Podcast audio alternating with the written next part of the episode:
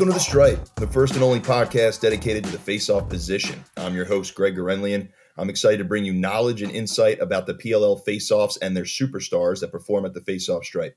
The championship series is in the books. The Whipsnakes have been crowned champs. But before we close the book on this summer's action, we needed to review, digest, and analyze what we just witnessed from the P L L's face-off athletes. Today's episodes will focus on just that. Who overperformed, who underperformed, and why? What does it all mean for the future, and what can we expect from the offseason? We will get to all of this and more as we dish out our statistical series of awards from today. So thanks for meeting me today at The Stripe.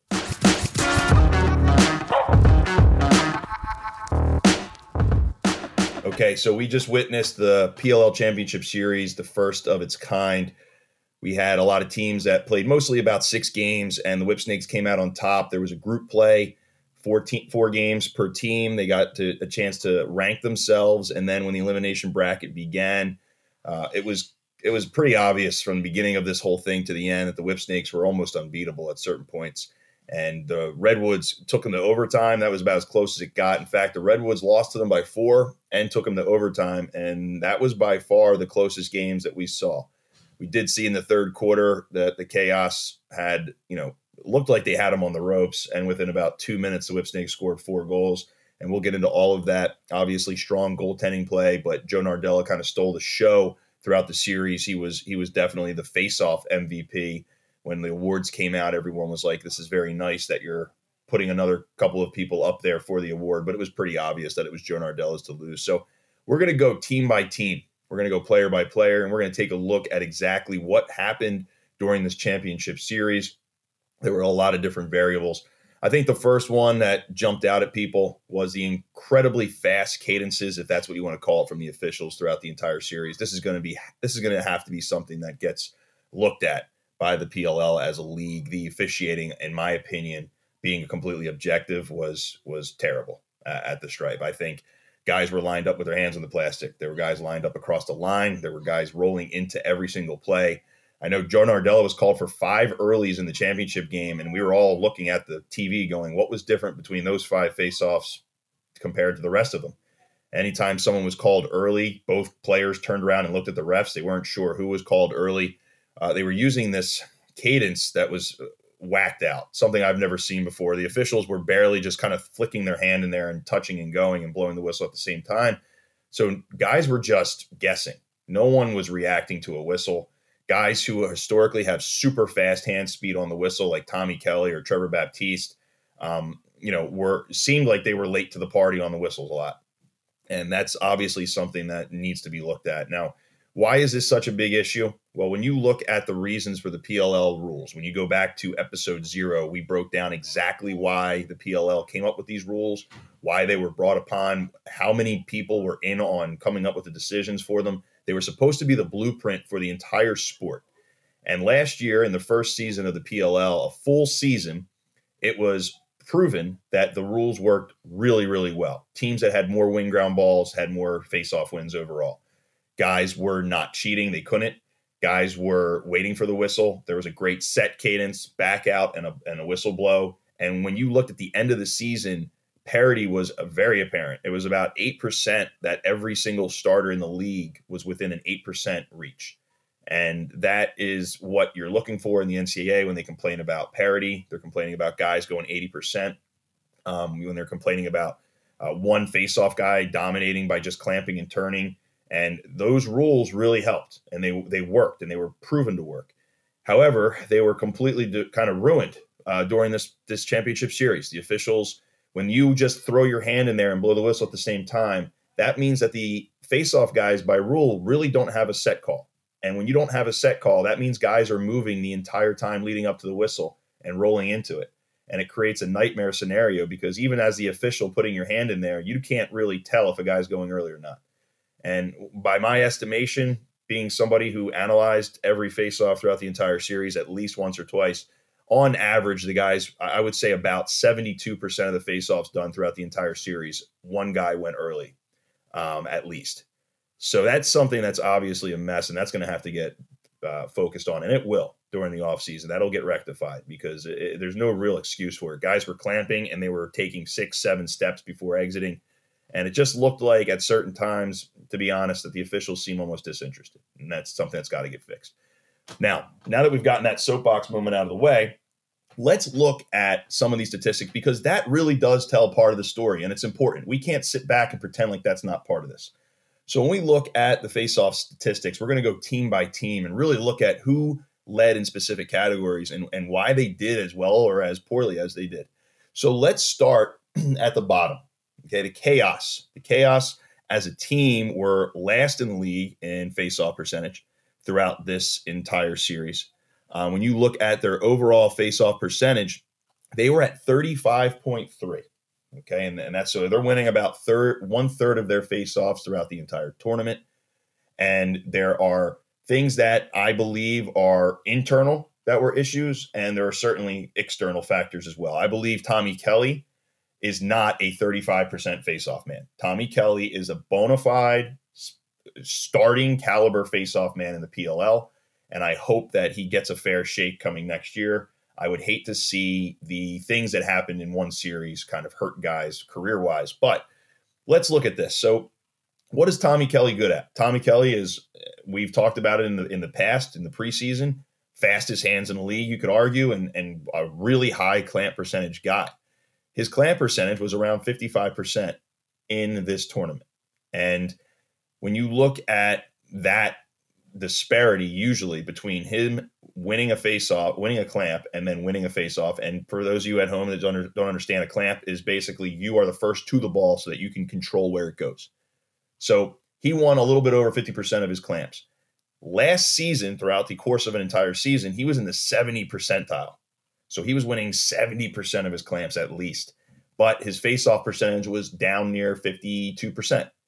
So we said, okay, there's about a twenty percent disparity. We brought Tommy in. We talked about what he had done in the offseason. He worked his tail off. He lost twenty-some pounds. He was faster, and it was obvious on film that he was definitely lighter and faster when he was chasing down ground balls. And he said he had worked on his footwork. The problem that we saw when we look at internally is he still has a twenty percent gap. He had a fifty-five percent clamp percentage, but he was thirty-five percent on faceoffs. And when you look at that, combined with having no backup plan. And that was something we talked about with certain teams who were going out with one guy, and Coach Towers was super confident, and he had every right to be in T K's ability to stay on the field and win faceoffs, but there was no backup plan. Jack Rellett came in a couple times and showed that he had the ability to rake cleanly and affect certain people. He did well against uh, Connor Farrell when he did that. However, he was injured at certain points and never really got a chance to go out there and showcase that again. But my concern was two things. I think Tommy Kelly was totally ruined by the officiating. I think the officiating really hurt guys who are used to waiting on the whistle. I mean, when you look at violations, T K had two violations the entire tournament. So you can tell right there, that's not a guy who rolls into the whistle. That's not a guy who guesses or tries to, you know, anticipate the whistle. He's solid with his technique, and he just waits for it and then goes. So that's confidence in your ability to get to the ball. He wasn't able to just showcase that because the officiating was just throwing a hand down on the plastic, blowing the whistle, and guys were just jumping all over the place.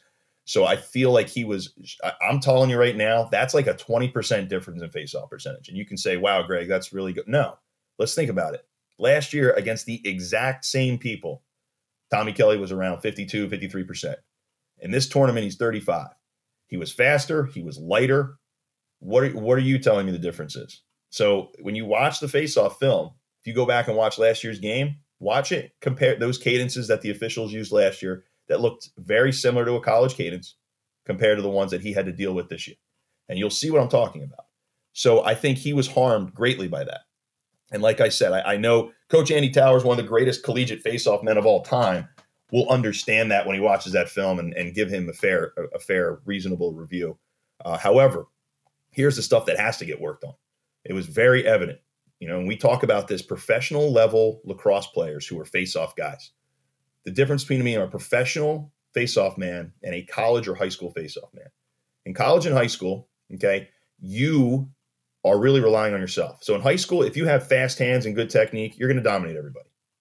In college, it becomes more about game planning and working and refining your technique and exits and having those available to you.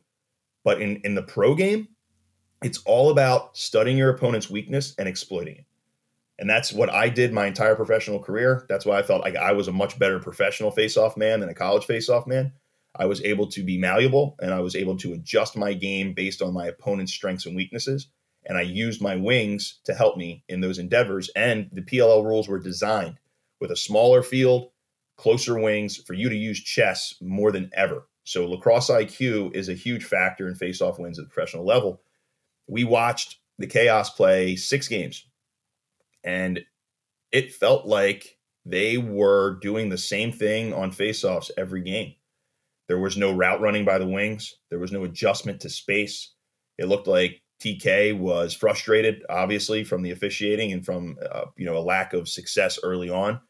But there was no clamp, pop the ball out to space. When when I watched T K earlier on in his professional career, I was in awe of his ability to find his wings. And he hasn't shown that. I don't know if it's because he's not allowed to do what he wants to do on the wings. I don't know if it's because his wings won't listen, or I don't know if it's just he doesn't feel comfortable in such a small field of putting the ball out to where he needs. But it was obvious that the blueprint was there, and it was it was exposed, because every single game we saw the same exact game plan against the Chaos. Lock the wings. If you lose the clamp, stand up and check, and then steal the ground balls. And that was all guys are going to do against the Chaos. And when they went to a double pole, it almost made it a little bit easier at certain times, because now it's easy to lock off a, a long pole. There's no shorty outlet.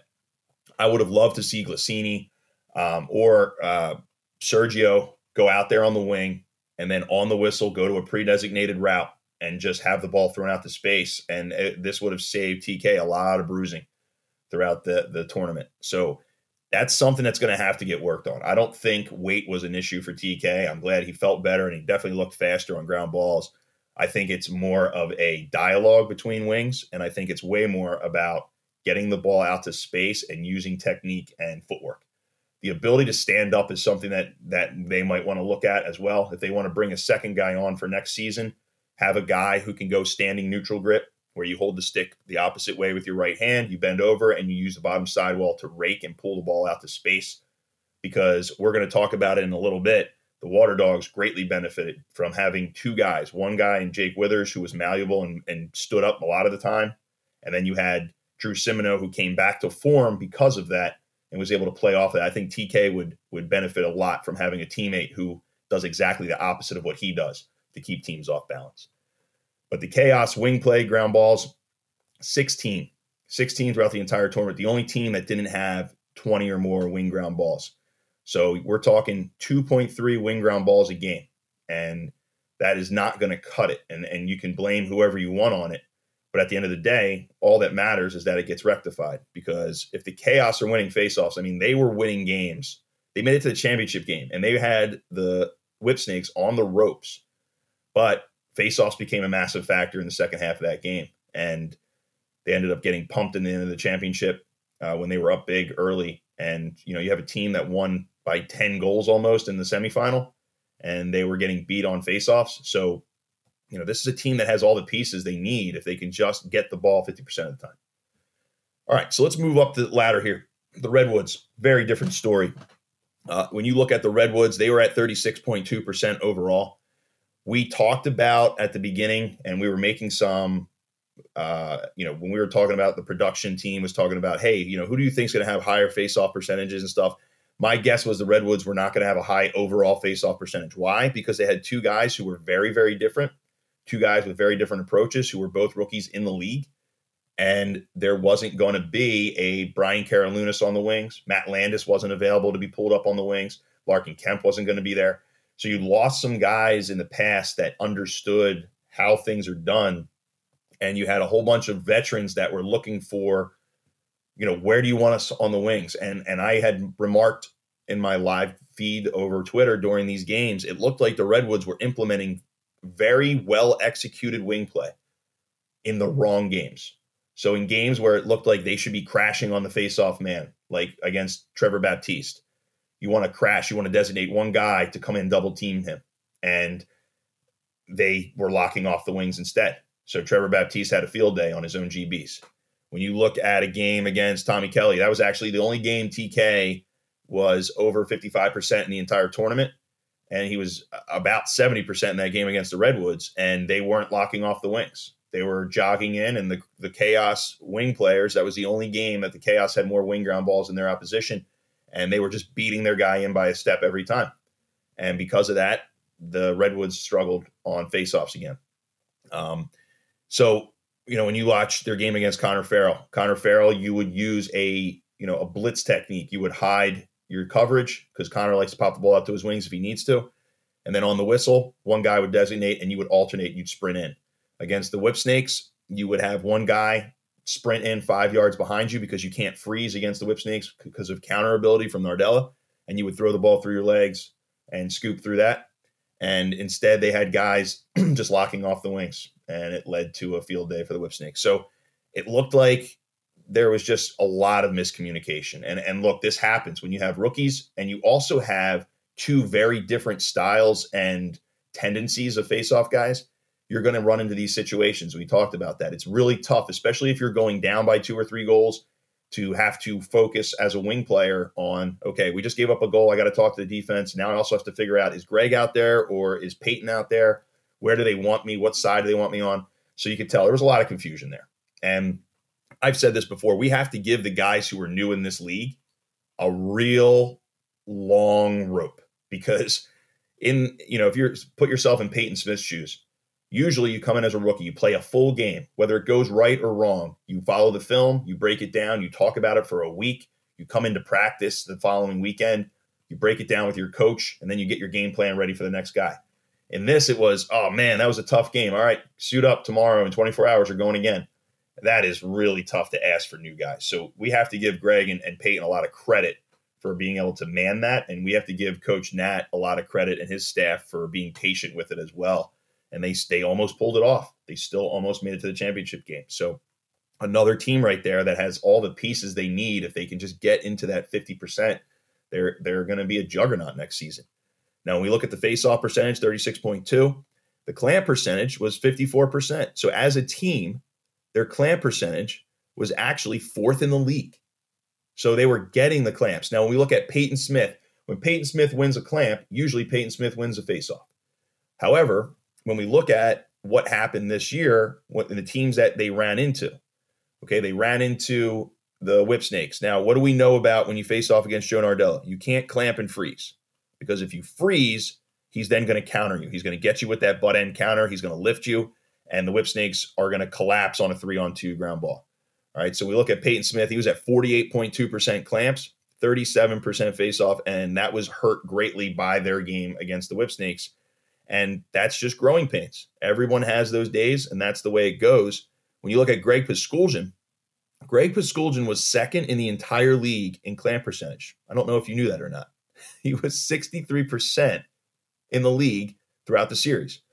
And he actually won seven out of eight at one point against Nardella in that semifinal. Now, when you watch the film, Greg Puskuljan does the same thing on every single rep. He gets you with the click and drag. He gets that bottom sidewall under the ball. He rips it out, and then he tries to stand up and scoop. And the problem is the ball pops out, and he overran ground balls the entire time. So when we look at this, thirty-four clamps were won. Okay, he had seven ground balls. And I know Greg's going to look at the film and kick himself, and you know we're all watching it going, wow, he missed first-time ground balls about four to five a game. And that's something you got to come up with. That's what makes Trevor Baptiste, Joe Nardella, Jake Withers, these guys are special because they don't miss those first-time ground balls. They get them the second they hit the turf, and they're out. So that is a huge adjustment, and we talked about this. This is tough because we all took three or four weeks to get adjusted to the field size last season. Guys were not used to playing on a field that short, and it was obvious that Greg Puskuljan was struggling with that. He popped the ball out. There'd be a guy on him right away because he tries to pop the ball out off of his knee, and it's really hard to be successful and do that in the P L L. But then when he would pop it out far enough, it would almost be too close to the arc, and it would get taken away. So that's something that he's going to have to work on if he wants to maintain his ability in this league. He also benefited greatly from the officiating when it came to clamp percentage. If you watch Greg line up, he wasn't really ever set, and then he would kind of just punch his hand in there and rip the ball out, especially against uh, the Whipsnakes. He did a great job of that. And look, I was saying the same thing about Joe. Joe adapted the best to the officials. That's that's it, hands down. Okay. He, he used his talent. He used everything he has. And then on top of that, he was the guy that was fine doing what he had to do with the referee cadence. And that showed. And he actually had the most violations in the entire league throughout the process. But when you look at that, how would I have done it as a veteran? If I was playing in this uh, this series, I would have done the exact same thing. I would have lined up and I would have said, when I see that hand come in from the official, I'm going. And you can call me for an early once or twice a game, but the rest of the time I'm going to be smoking guys on the whistle. And that's what I would have done. So you can't fault him for that at all. Uh, but that's something that we got to look at for Greg Puskuljan and the Redwoods is, you know, having two guys that are that different going to help you down the line, like it did with the Whipsnakes. I mean, with, um, excuse me, with the Water Dogs, or are you going to say, okay, maybe we need guys who are a little bit similar, or maybe we need one guy moving forward? That's going to have to get figured out. But when you look at the wing ground balls uh, for this team as, as, a, as an entire wing unit, it wasn't that bad. It wasn't that bad. It's just sometimes you just couldn't tell what they were doing. So when you look at the wing ground balls, they were at the twenty. They were twenty. So they were second to last in the league on wing ground balls. Uh, and there were games where they looked really strong, and they definitely got better as they went on. Pat Harbison really took over in the in the elimination bracket. Uh, John Sexton was pretty sturdy throughout, but they're going to need a lot more from their unit, and there's and cohesiveness is king when you look at faceoffs uh, in this league. So we move forward, we look at the Archers. The Archers started off real hot, but the problem with the Archers, when they were hot, they were super hot, like eighty percent to one hundred percent uh, face-off wins in a quarter. But when they were not going, they were they were really, really cold. So as a team, they were forty-eight percent. At one point, they were second in the entire tournament in face-off percentage, and it really dipped towards the end there. Now, granted, you're going against uh, Nardella when he was really hot. You're going against Trevor Baptiste, so these types of things are going to happen. But clamp percentage was at forty-one percent. We talked about the athleticism. That really wasn't something that we saw much of. We didn't see a face-off win and then take it around to X uh, after the first or second game. I think they bailed on that idea because they were like, look, our offense is crazy good. We don't need to do that. And it was interesting in the first couple games, like, for instance, when they played early, they were winning a face-off and they would take Trevor Baptiste around to X and dodge. And Trevor's played indoor. Trevor's a, a very good indoor player. He has no problem playing defense. I, that wasn't what I was interested in. I was interested to see if the Archers would get the ball down to the wings on attack, then through X to Amen, sprint to the crease, hook around, get a get a ride back, and then take the screen in the crease or up top, and then sprint, and then make Trevor Baptiste or whoever you're playing against, Joe Nardella, that one faceoff guy on their team, make him run eighty yards of sprinting between every faceoff. That's what I was looking for. But instead, they kind of held the ball, tried to dodge. It didn't work out well. And then they kind of bailed on the whole idea throughout the rest of the series. And that kind of was shocking. And what the most shocking thing for the entire series for me, the most shocking thing that I saw by any team was the most important faceoff of the entire series. And they were at fifty percent or over the entire game against the Chaos. And in the most important faceoff of the entire series, they decide to bail and put a short stick D mid out, uh, a, a regular midfielder out there to just basically give up the faceoff instead of putting one of your two guys out there who were over fifty percent the whole game.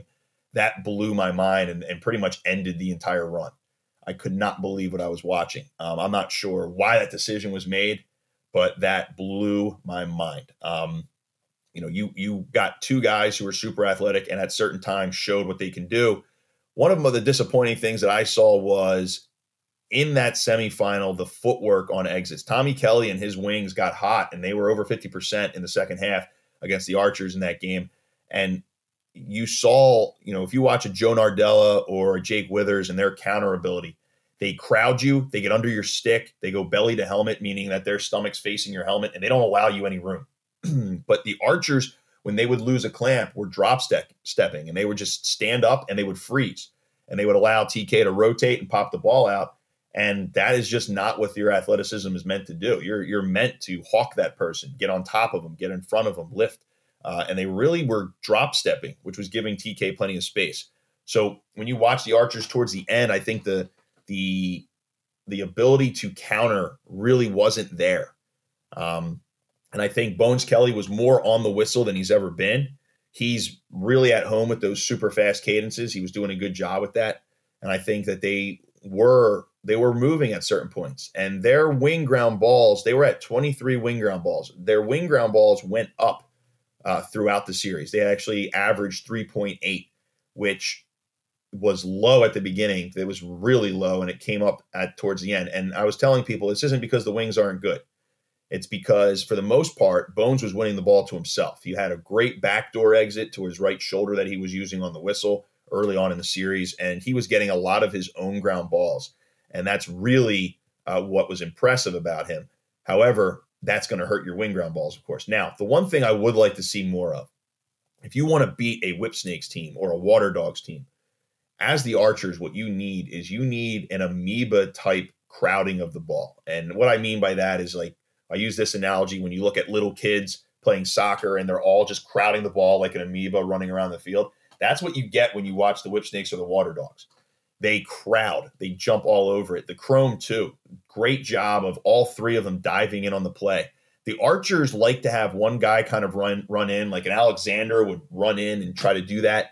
But Scott Ratliff would kind of sit back on the outside of it, and if the ball squirted loose, he would take it for a fast break. And he actually had a couple great scoring opportunities and stuck one himself off of a ground ball wing play.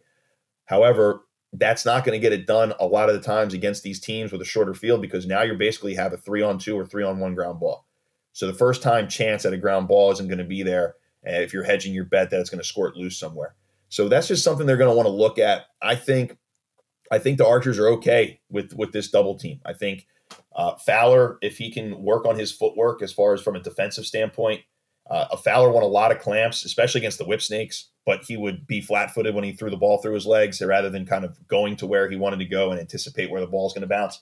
Uh, and Bones Kelly, if he works on his counter ability, which he can be a nightmare. Bones could be an elite nightmare on faceoffs counter-wise uh, if he would dedicate a couple extra steps to it. I think they're okay here. But with the influx of faceoff talent coming out of the college game, who knows what's going to happen. All right, so let's look at the Atlas. Trevor Baptiste was Trevor Baptiste for the most part. He had a couple games that, you know, raised some eyebrows, and, you know, we'll look at that. So, for instance, he was he was about twenty percent against Joe Nardella and the Whipsnakes. Historically, career-wise, Trevor's in the high sixty percent against Joe Nardella. And this summer, it was a it wasn't even close.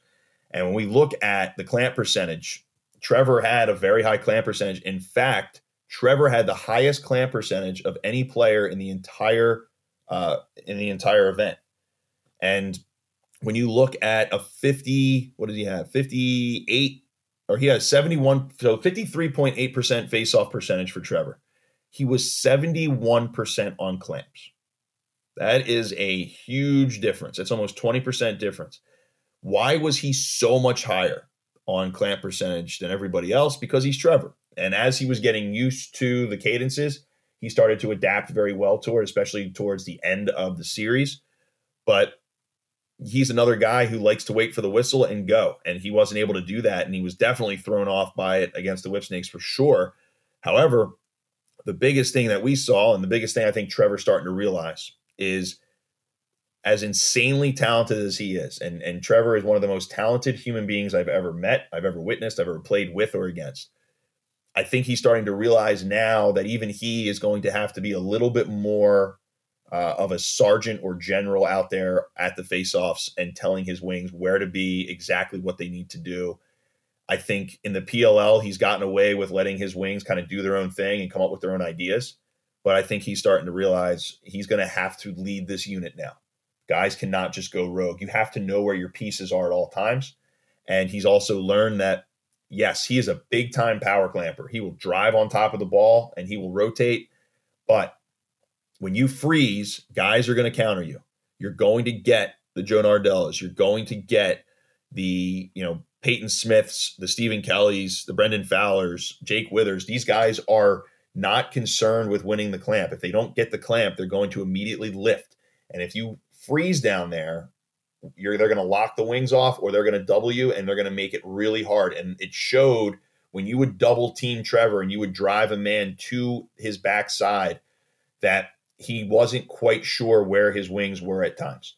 And that's not as much a knock on him or anything. It's just there has to be more continuity. And that's something that he's going to certainly want to take a look at on film during the offseason and have a, a, a discussion with the coaching staff of the Atlas and say, look, we all need to be on the same page here.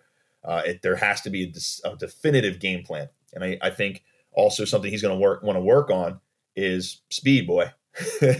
He's proven that when he gets into the ball and he gets out of there, he is a force of nature. However, when he clamps and he drops his helmet down and he tries to rotate, guys are going to start to really take advantage of that, especially if you're not sure where your wings are. They're going to counter and rip. And I think he falls into this category of, you know, a LeBron James who is gets, you know, is, deals with harder fouls. Maybe like, a, you know, you go back to the Hack-A-Shack days where people would hang all over Shaquille O'Neal. They would d- basically do whatever they wanted to him, really. And it wouldn't get called because he's a bigger guy. And I think Trevor deals with that a little bit, where guys are allowed to rip his arm a little bit. Guys are allowed to, to I mean, he got flat out blasted and cross-checked from behind a few times with no calls. These are things that you, when you're a bigger top dog, you have to deal with. And um, he's going to have to adapt to that for sure. I think he's still, until proven otherwise throughout an entire season, in my opinion, still the best faceoff man on earth. But he's going to he's he's learning that he's going to have to adapt and continue to evolve if he wants to continue to be the, the best. I don't think the Atlas really need a backup plan. I think bringing in a, a a young guy that they can get as a signed, you know, post-draft day guy, free agent, uh, bring him into camp or something is fine. I think Jeremy Thompson is not going to be a P L L faceoff guy. I know he's there if if needed, and he was very valiant about that. But, you know, you're asking a guy who hasn't, who's a very, very good faceoff man in the international stage, Uh, to completely change his style for these rules, because international styles do not work in the P L L because it's just so different. So I don't know if it's fair to keep asking him to come in and, and take three or four faceoffs a game uh, when it's obvious that he's not comfortable doing it. Now, when we move up the ladder here and we continue to look at these different teams, the next up is the Water Dogs, who performed about exactly where I thought they would. I, I really thought, and I, you know, go back to our Water Dogs episode, I was very clear that people were not giving enough credit to how big of a deal Jake Withers coming to this league was. And Jake Withers was as advertised. He was what we would call the counter king. I mean, when you look at his statistics, it is nuts. Try to wrap your head around this for a second, okay? Jake Withers, face-off percentage, face-off percentage-wise, okay? He was third in the entire series at fifty-seven point six percent. Now, last year, that would have been about second in the league. He was awesome. Do you want to guess how many clamps he won? He won five clamps the entire series. Five! He took fifty-nine faceoffs. His clamp percentage was eight point five percent, and he was a fifty-seven point six percent faceoff guy. That is almost a fifty percent difference. That's preposterous. Those numbers are correct, by the way. Okay. Now, what makes that happen? Well, when you look at how many wins he had, so we say he had fifty-nine faceoff wins. Okay. He had twenty-one faceoff wins after not getting the clamp. Okay. And he only had five clamps. He won four out of those five. So when he won a clamp, it was all his. Now, how, how did he do that?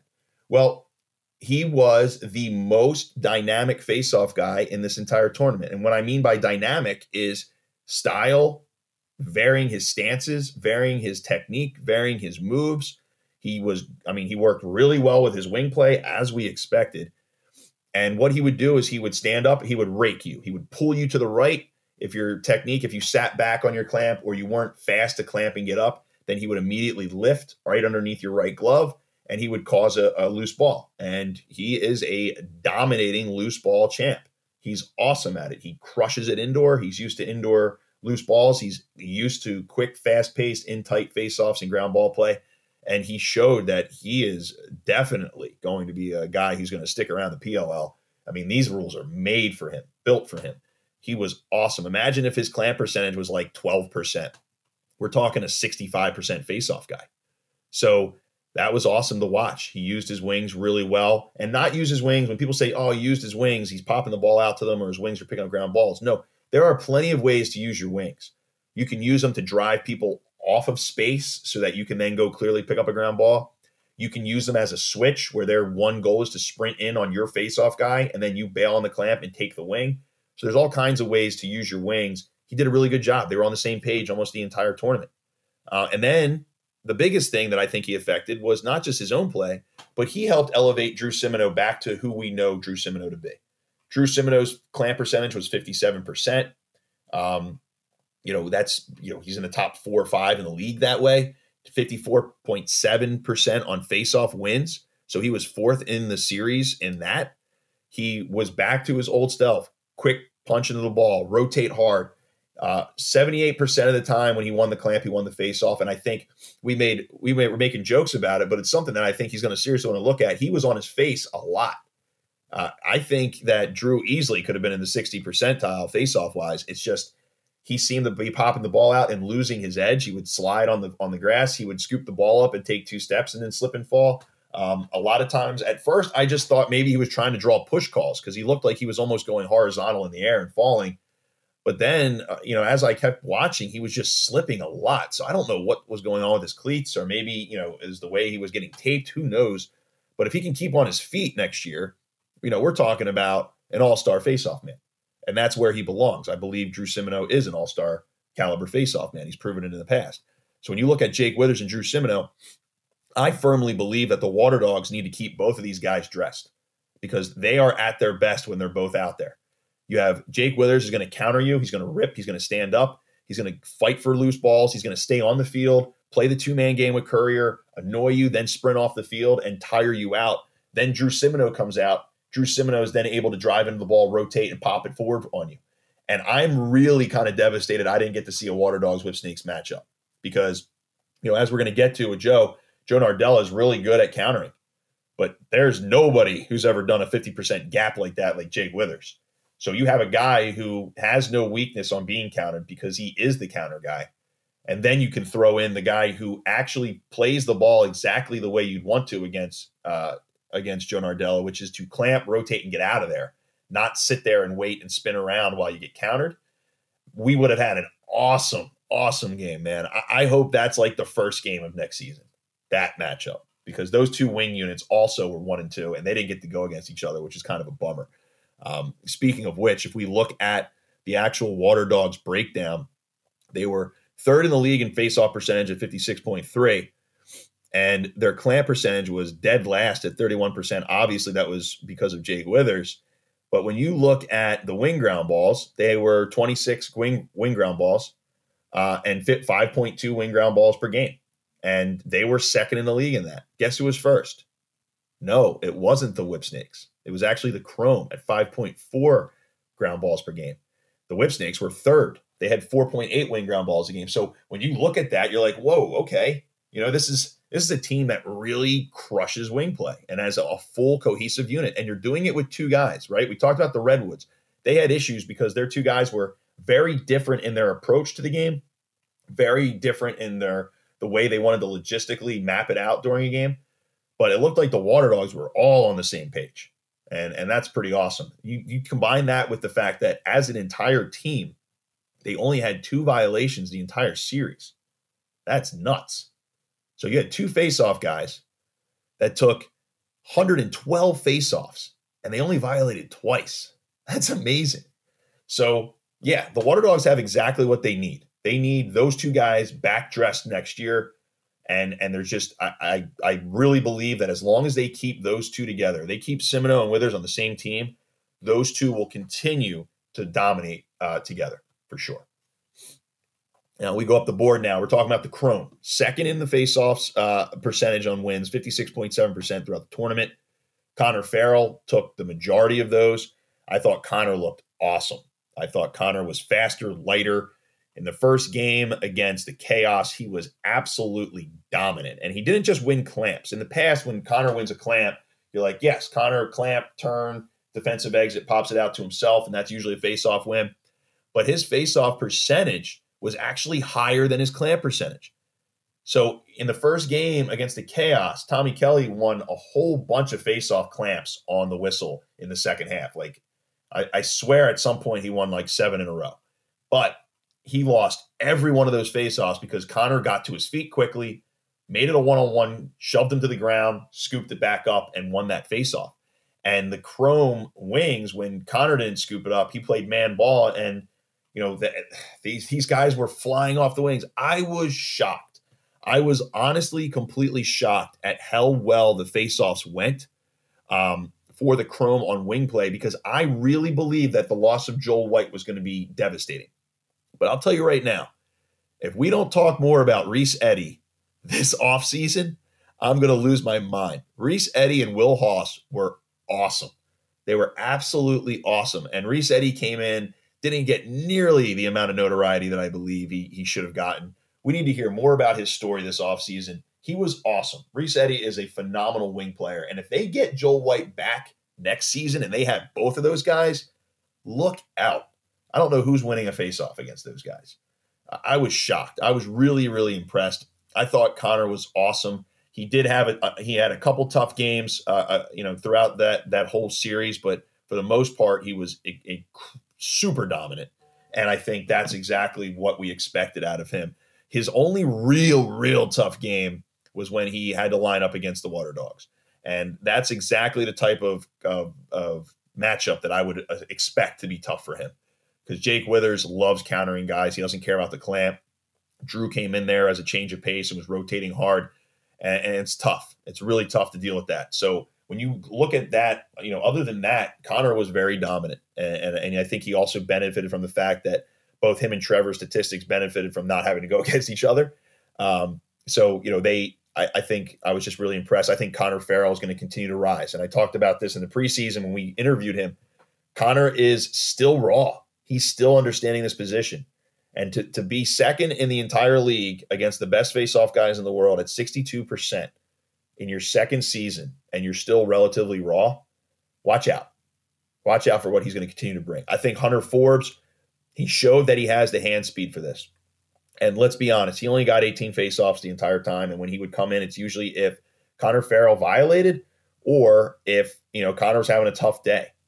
And Hunter Forbes showed he had the hand speed, but and this is this is what I've said in the past. I hope Hunter heeds this advice, because if he does, I think he can stick in this league.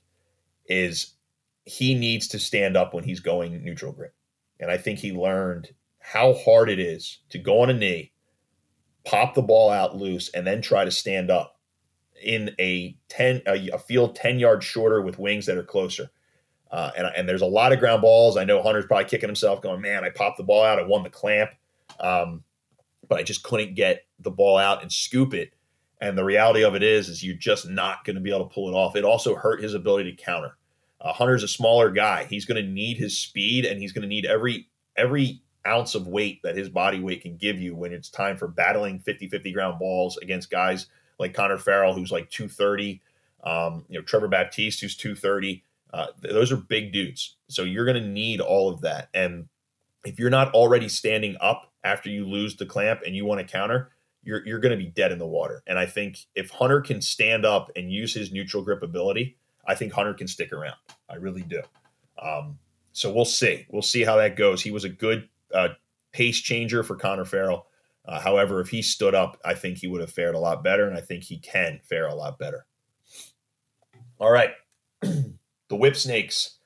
Joe Nardella was the story. Joe Nardella was, if I had an M V P vote, would have been my series M V P, I think, for obvious reasons. When you look at the fact that he was more than ten percent better than everybody else in the league, he won almost three quarters of his entire faceoffs throughout the whole series.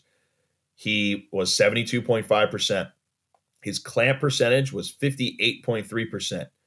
That's, you know, second best. Or third best, actually, fourth best. It was fourth best in the entire league, okay? And we've talked about in the past, we talked about in the preseason, Joe was like, man, I got to get that clamp percentage up, because you're talking about a guy who was in the thirty percent clamp percentage uh, rate last year. And during the entire season, he finished uh, you know, in the mid-fifties. So that's a big deficit. And this year, it's almost the same deficit, almost a twenty percent deficit again. Uh, but his clamp percentage was up at fifty-eight. fifty-eight, that's that's a, almost a twenty-five percent jump that he made this season. That's a massive jump. Why was that? Well, a couple different things. One, I think, like I said, he adapted by far the best to the officiating. He he looked at it exactly the way I would have looked at it. Look, and I see your hand come down there. If you guys are just tapping the sticks and doing this crazy B S, fine. I'm going when I see your hand. And we saw more clean pop, pinch and pop face-off wins than we've ever seen Joe give us. And it was because he was dead on and he was going. And yes, he got called for ten earlies. Half of those, believe it or not, were in the playoffs. Um, and he, w- he was fine with it. I would have been fine with it. If I'm going to give up, if I'm going to give up two wins, if you're going to, I'm going to eat two losses on face-off uh, violations per game, but I'm going to go seventy-five percent, I'm doing it. There's no reason not to. I'm not going to sit there and watch you beat me forward. And that's exactly the way Joe went after it. And kudos to him. But what remained steadfast was you got a guy who just jumped up twenty-five percent on his clamp percentage. And now anytime he does lose a faceoff, he's going belly to helmet. He's getting to his feet. He actually was using his butt end, which was throwing guys off, to lift their stick. Yes, it's totally legal.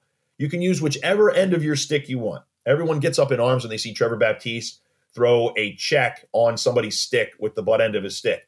Yeah, that's totally legal. There's nothing in the rule book that says you have to check with the head side of your stick, okay? So if he can do that, then Joe Nardella can one hundred percent lift with the butt end, but guys just weren't scouting for it. And what was happening was people realized when you clamp and you hold the ball. Now, look, another thing that the refs totally screwed up was you're not supposed to be able to clamp and rotate. You're supposed to clamp and you get one step to redirect the ball. Okay, in the rule book, you get one clamp, and after they deem that you have won the clamp, you get one move, which is defined as one step to exit the ball. It's exactly the way it's written verbatim. They were letting guys rotate four, five, six steps. If you're going to let guys do that, then you better let Joe Nardella rip them apart. Okay, so the face-off guys were getting eaten alive because the officials were not blowing it dead when they should have, and Joe was taking full, just, I mean, he was killing it. Lifting the stick, then he would box you out. And then after he boxed you out, within two seconds, the entire Whipsnakes faceoff unit, all three of them, hawking the ball at all times. No one sat on the outside to see if the ball squirted loose. Nobody kind of sat back two steps just in case the ball, you know, goes loose and you get it on defense. No, all three guys wanted that faceoff win just as badly as the faceoff guy. When you watch a loose ground ball off a faceoff, you can always tell which guy is the faceoff guy, because he's the one who is killing himself for the ground ball, because the only thing we have statistically to show our worth as faceoff guys is faceoff win percentage. So you see us dive on our faces, kill ourselves, do everything we can, claw for the ball, because that faceoff, that ground ball symbolizes a faceoff win for us. We need it to show our worth. A lot of times the wings don't approach it that way. That's just part of the game for them. So they don't care if the faceoff guy goes ten for thirty or if he goes twenty for thirty, as long as we don't give up a goal and we eventually get the ball back. The Whipsnakes do not look at it that way. You can tell Michael Ehrhardt, Warner, they want that ground ball so badly for their faceoff guy and for their unit. It's a, it's a crazy point of pride. How much of a point of pride is it? Michael Ehrhardt led the entire league in wing ground balls with twelve. And they played less games because they had the bye. Remember that. Ty Warner was third in the league with ten. So the two starting wing guys that you use the most, only two guys had twenty-two wing ground balls in the entire tournament. And they played one less game than everybody else. That's crazy. That's nuts. Okay. And, and that's just like something we have to understand is when you have all three guys that have the single purpose, they all want it the exact same. They all want to make sure that they have a point of pride where they can look at everybody and say, our unit is the best. And our face-off guys' statistics are high because as a unit, we are looking at it as a point of pride. It showed. Go back and watch the film. They wanted every ground ball way more than any other team that they played, for sure. And, and that's just the way it goes. So when you look at the, I mean, now you have a face-off man who's winning fifty-eight percent of his clamps.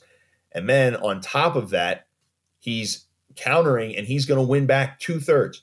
Two-thirds of his face-offs that he lost, clamp-wise, they won anyway. That is insane. You can't overcome that.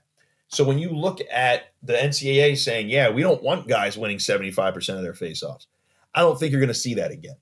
if the officials straighten things out, you're going to see things move back more towards the twenty nineteen statistics, where everyone was kind of in that fifty-two percent ballpark. However, Joe Nardella and his wings showed a precedent. We're going to win more clamps than you. Yeah. But if we don't win the clamp, we are going to make your life miserable. Now, remember something here. This is what really made it impressive for me to watch Joe. He was the only faceoff guy on that team. And why is that a big deal?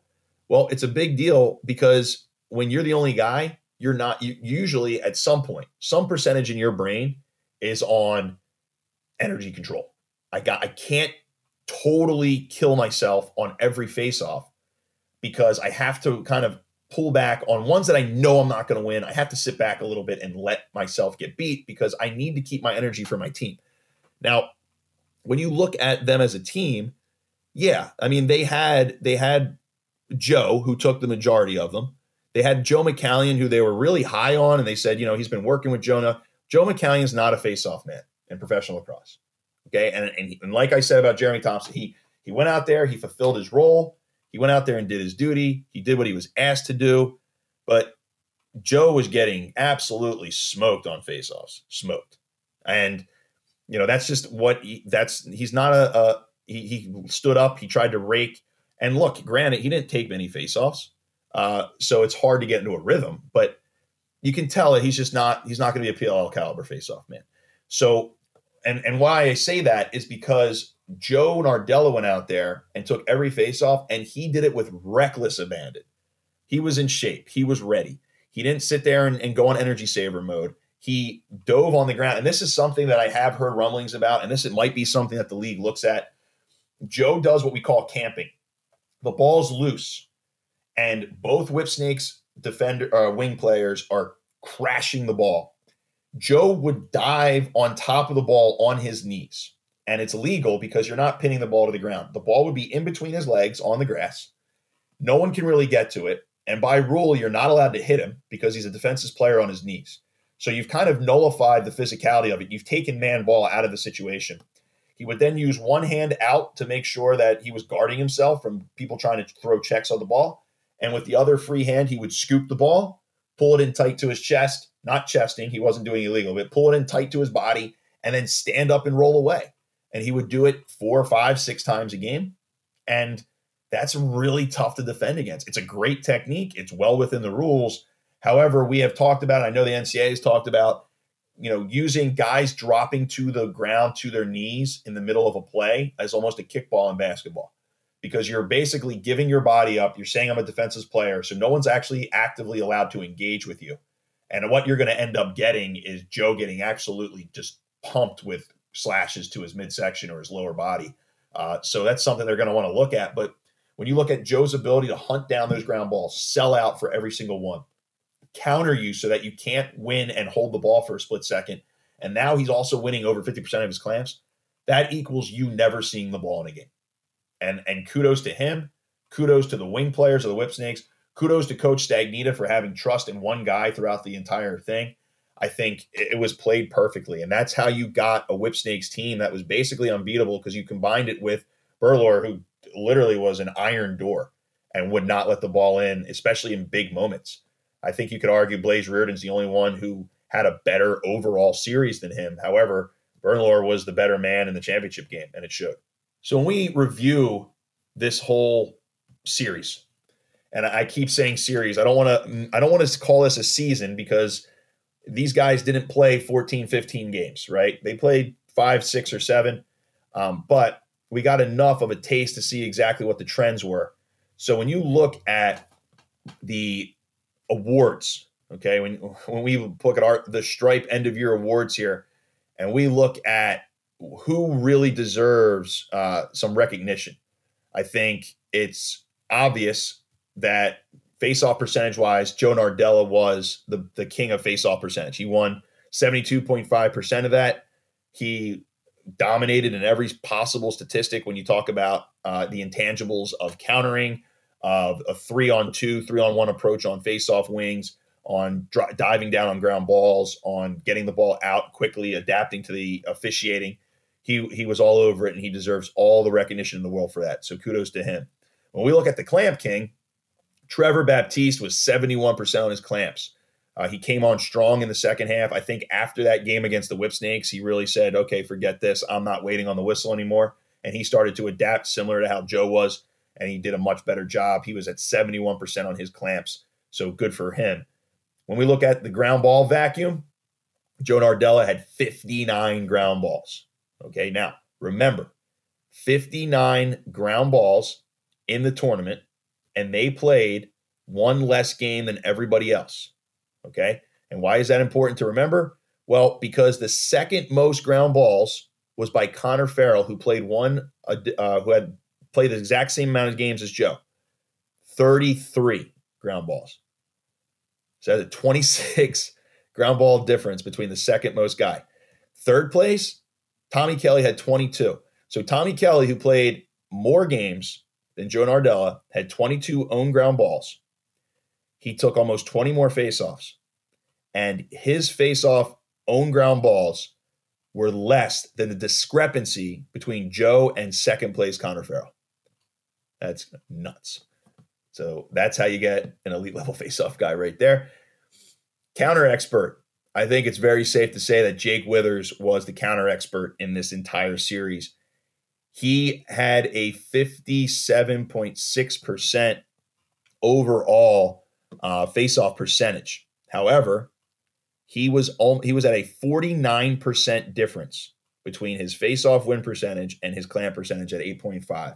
He proved that in his first year of P L L experience, he had no problem adapting to his opponents, standing up and going rakes when he needed to, lifting, pinching, going with his clamps and rotations, using his wing play as cohesive as we talked about in that Water Dogs episode. If you want to go back and listen to it, Uh, you know, Drew and Jake and myself, we almost sound like prophets at that point because it, it materialized exactly the way we thought it would.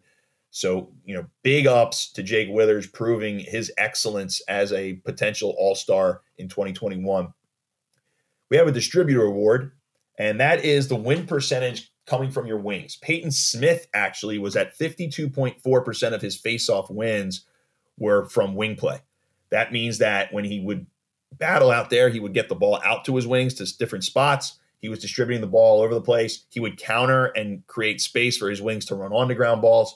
So like we said, the Redwoods wing play got way better as the series went on, and they started to figure it out a little bit, get used to each other.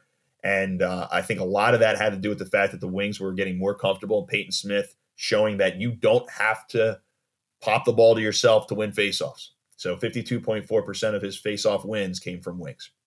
Best wing unit.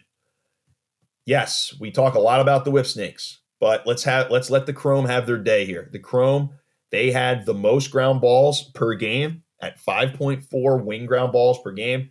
Like I said, Reese Eddy, let's talk more about him. I want to hear more about his story, what his plan is for next year. I'd love to get him on the on the Stripe at some point, actually. Uh, to dis- discuss what he has going on, because I think he is a future star in this league.